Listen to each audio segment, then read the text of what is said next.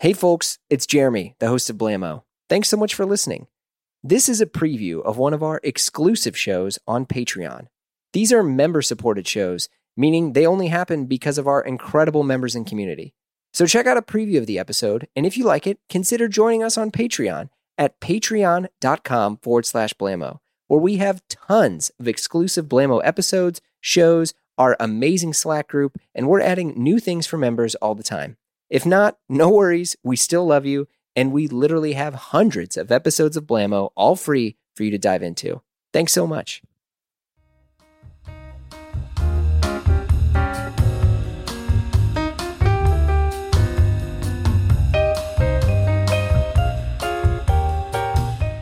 Yeah, I so I'll start this off by saying some great feedback that I received and we received is they wanted more of an introduction for each of us, which we did last time, Oh. but I think I edited it out.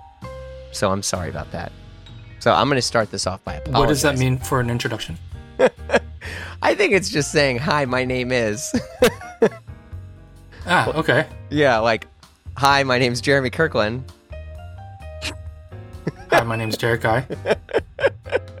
Yo, this is Rob. What's up?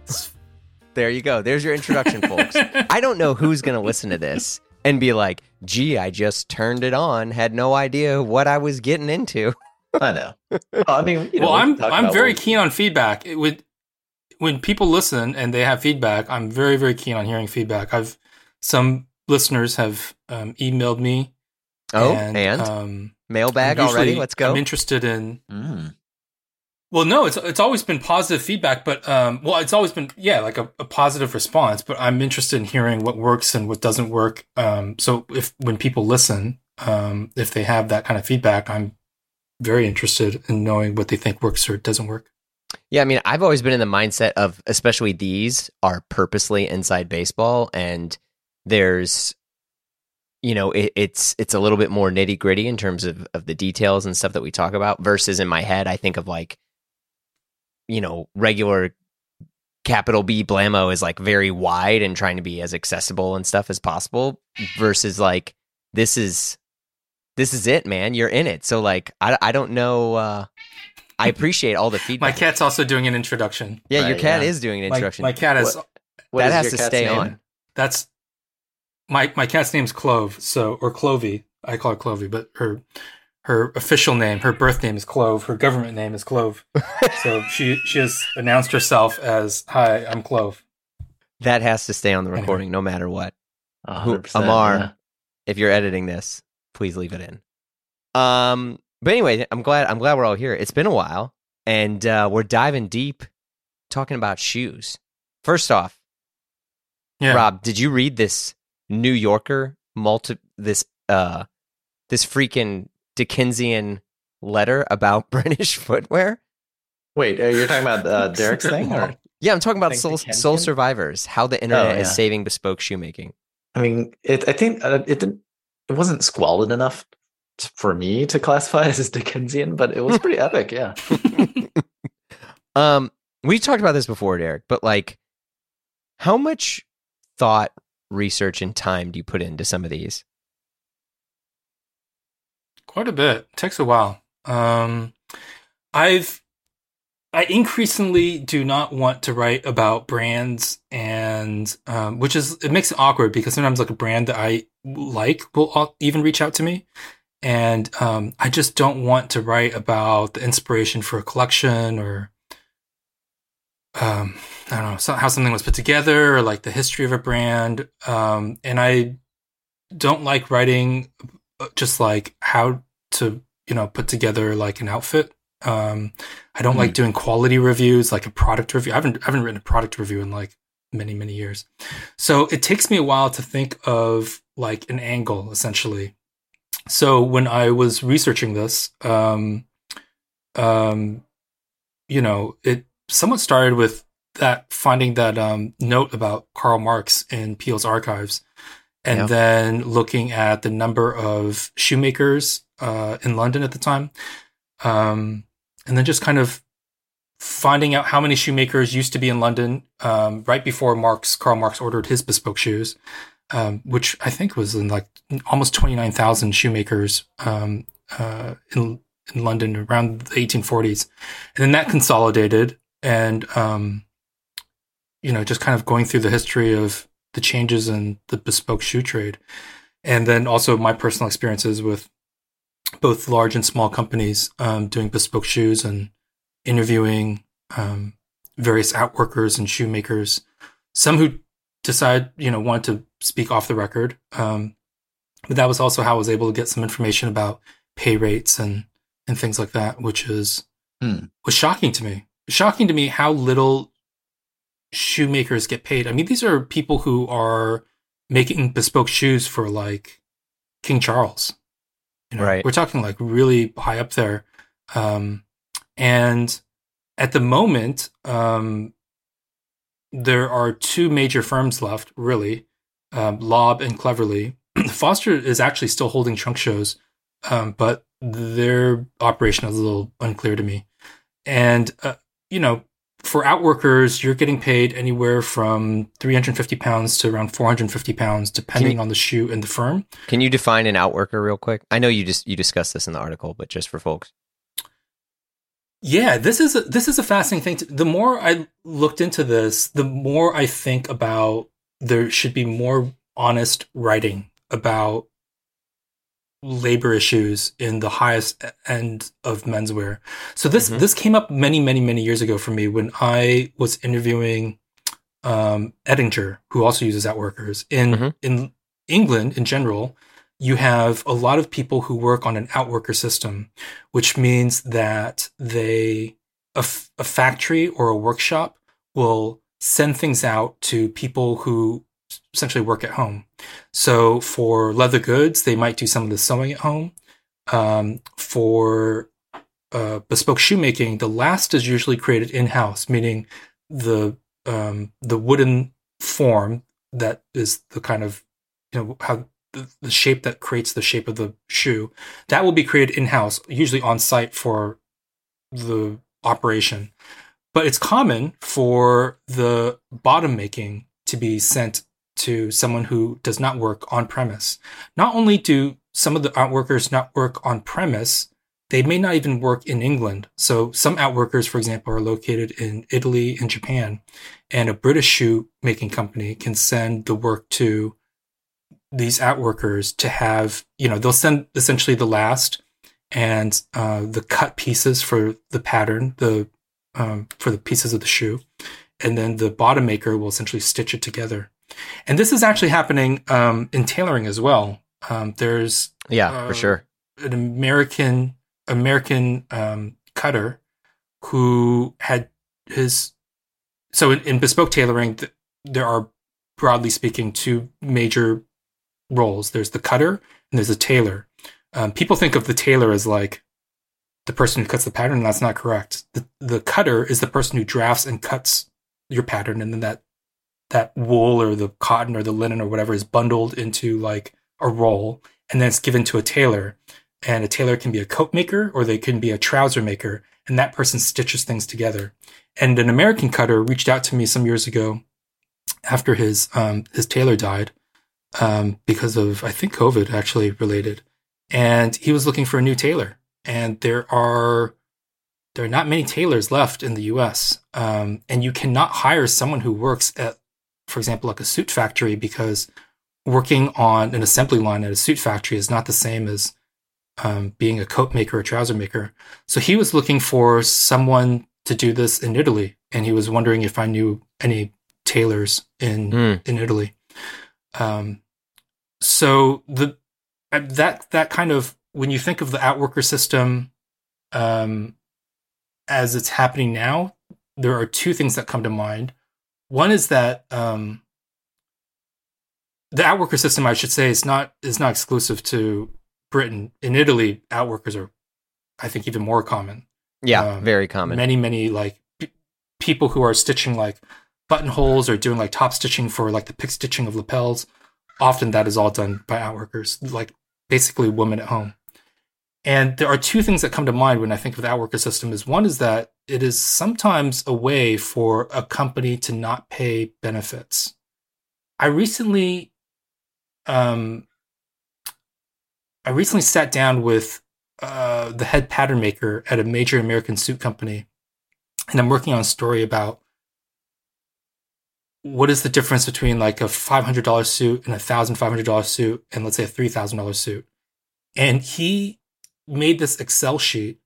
It's a very stylized Excel sheet. Um, Oh, wow. You know, there are 180 operations that go into making a suit. So at every operation, there are ways to cut costs. But we made this stylized ex- Excel sheet that allowed me to play with the numbers to see, okay, if I can lower the fabric costs from $30 per meter to $20 per meter, what is the retail price, you know, for that suit? And what you see is that um, on this Excel sheet, benefits add, add a lot to the cost. So And payroll um, tax and stuff, I assume. payroll taxes, all of Yeah. that stuff. Yeah. But if you are located in a different country, um, you know these these rules essentially these labor rules these these benefits can not only vary by city but they vary by country Mm. and then if you're working as if you have outworkers you're saving a lot of that money you know so Mhm, um, mhm. you can dramatically shave that cost and that kind of to me makes me think about labor rights and what what is a fair wage for a garment worker I mean tailor is essentially a garment worker Yeah. um, and the other thing that comes to mind when I think of this modern outworker system is that if you think that an American cutter is looking for a tailor in Italy and that bespoke shoemakers in Britain are looking for bottom makers in Japan and Italy, that alone gives you a sense of how few people there are left in the world that do this kind of work. If a Yeah. cutter in America can't even find a single tailor in America to put together a bundle of cloth to make a bespoke garment, and uh, you know there are bottom makers um, in England. Often, I would note that the pay rate is so low that many of the outworkers who work for these London firms cannot afford to live in London, um, so they live a bit away. Um, you know, if if there are so few outworkers that they then have to send the work to Italy and Japan, that tells you how how few people there are left. Um, Mm. Which is also a conundrum because if you think there are such there are such few people left with the skill, you'd think that the the wage would go up just by demand. Um, but no, it's it's the the pay is downright Victorian. If you most Mm. people listening to this are probably American, so um, 350 pounds. Uh, I, I I think it's around like four hundred and twenty three dollars now, uh, given the It's- current exchange rate. And then if it's you divide that by the number of hours, as of as of this recording. 435. I, I just I just Googled it while we were talking. Okay. Nice. okay, so four thirty five. Uh, the bottom maker is getting paid four hundred and thirty five dollars to make a pair of bespoke shoes. Obviously, the bottom maker is not the only person involved in selling the pair of shoes. Mhm. There is the last maker. There's the closer. The closer is the person who like cuts the pattern, and then there's you know the salespeople. There's the shop and all that. But four hundred thirty-five dollars for thirty-five hours of work to put together a pair of shoes. That's essentially below California's minimum wage. It works out to be around like twelve or fourteen dollars per hour. There's a caveat here in that, um, you know, I'm just quoting the numbers that Yeah. outworkers gave me. They told me, you know, Yeah. to make a make a pair of shoes, if you were to give me a, a bundle of leather, it'd take me about 30, 35 hours to make a pair of bespoke shoes to like the level of quality that you'd expect. However, if I have, um, let's say, um, you know, 10 pairs of shoes that I'm supposed to make, there is some efficiency gained from laying out all of the leather and then skiving all of the leather, leather at the same time. Because if they have to change operations, uh, you know, let's say they're sewing the upper. Well, you know, if you're sewing the upper, you're sitting down at the sewing machine. You got to think, okay, well, how do I set this up? And you know, like, you know, you're kind of going through the motions. But if you're doing ten pairs of shoes at a time, there's some efficiency gain that you've already set up the machine. And you're just like running through them. So the 30, 35 per hour estimate is really just if like you gave them one bundle of leather and you said make a pair of bespoke shoes. But if you gave them 10 bundles, that number will go down a little bit. The problem is that um, I say this from direct experience, having ordered bespoke shoes from one of the large West End firms, and then also seeing friends and also other people order bespoke shoes.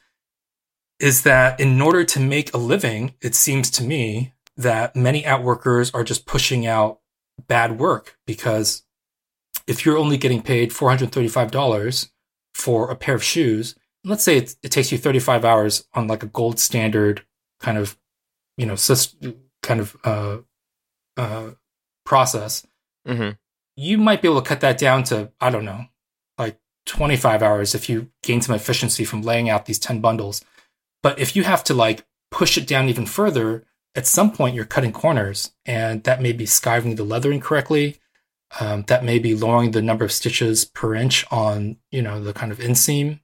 Um, it, it can involve all sorts of shortcuts, which then leads to a lot of the bad work that I've I've experienced and have seen come out of large houses. Um, so that was that. I mean, that's a long way to kind of you know answer your question. Is that um, I started I started with noticing that Karl Marx ordered a pair of bespoke shoes, which is very odd. You know, like that's not you wouldn't think that Karl Marx would have a pair of bespoke shoes, and then looking into is that odd for you know the father of communism to have a pair of bespoke shoes, and, and it's not to a certain extent because sure. Um, uh, a lot of intellectuals um, at that time would have bought bespoke shoes because ready to wear was not as common as it is today. That was just how you bought a pair of good shoes, and mm. um, and over time the industry has shrunk, and the, there are fewer number of workers, and now there are so few workers and such poor pay rates. Uh, in my opinion, that's why you're seeing a lot of bad work come out of these large firms and why I think the point of this two part series was to say, and I think the independents are doing good work. Um, not to say that all bespoke houses are bad. It's just that um, I think the the independents are often doing better work than the large heritage firms. Oh yeah. Um, so what struck me about the way you broke this down is um, how much this idea of outworking kind of mirrors the per piece compensation, which is sort of at the heart of sort of the fast fashion and like all the challenges we see out of that because it like creates the wrong yeah. incentives, right? And it becomes a I mean, I think in fast fashion it's like a deliberate sort of lack of governance, mm. but um you know, in the fancier version of, you know, what you're talking about, it's, you know, how are these outworkers being held accountable for the quality of the work, right? And not to spoil too much about when you talk about the independent brands, but I think there's like more incentives to, um, you know, to stand behind what uh, you deliver. So it was just kind of interesting, this sort of like separation of uh, the people who stand, to make money and then the laborers, which is a, you know, very Karl Marx kind of dilemma, mm-hmm. right? I, I think the biggest thing that's, that's the most like kind of frustrating for me going through this is Want to hear the rest? Listen to the full episode and many more other exclusive episodes over on our Patreon. Visit patreon.com forward slash blamo to sign up and join the Blam fam. You also get access to our exclusive members only Slack group where we chat about this and a ton of other things. So head over to patreon.com forward slash blamo and we'll see you there.